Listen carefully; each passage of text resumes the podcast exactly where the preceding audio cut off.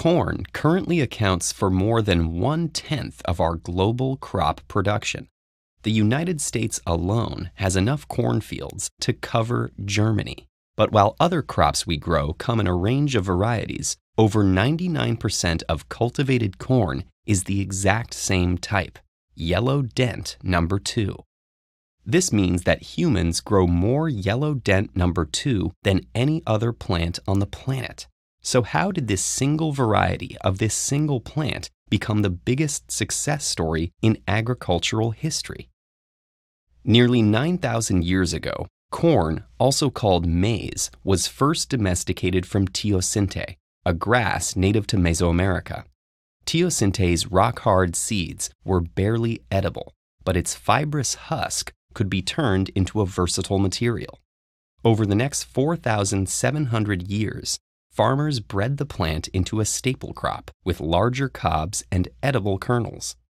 As maize spread throughout the Americas, it took on an important role, with multiple indigenous societies revering a corn mother as the goddess who created agriculture.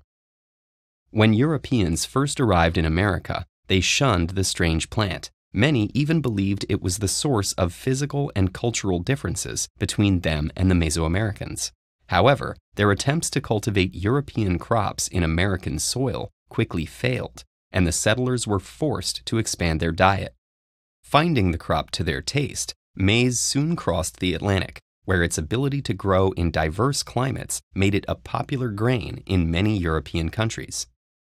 But the newly established United States was still the corn capital of the world.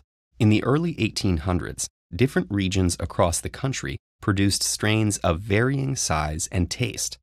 In the 1850s, however, these unique varieties proved difficult for train operators to package and for traders to sell. Trade boards in rail hubs like Chicago encouraged corn farmers to breed one standardized crop. This dream would finally be realized at 1893's World's Fair, where James Reid's yellow dent corn won the blue ribbon. Over the next 50 years, yellow dent corn swept the nation. Following the technological developments of World War II, mechanized harvesters became widely available. This meant a batch of corn that previously took a full day to harvest by hand could now be collected in just five minutes.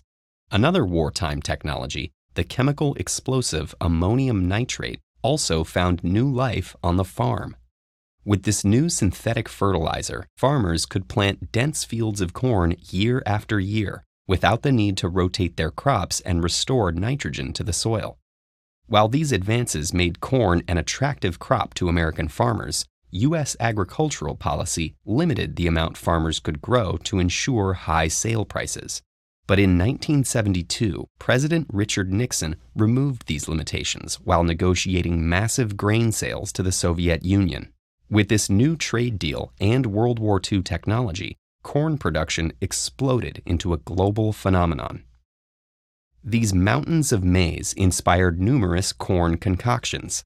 Corn starch could be used as a thickening agent for everything from gasoline to glue, or processed into a low cost sweetener known as high fructose corn syrup. Maize quickly became one of the cheapest animal feeds worldwide this allowed for inexpensive meat production, which in turn increased the demand for meat and corn feed.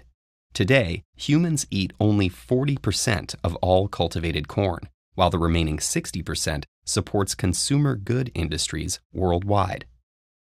Yet the spread of this wonder crop has come at a price. Global water sources are polluted by excess ammonium nitrate from cornfields, corn accounts for a large portion of agriculture related carbon emissions, partly due to the increased meat production it enables.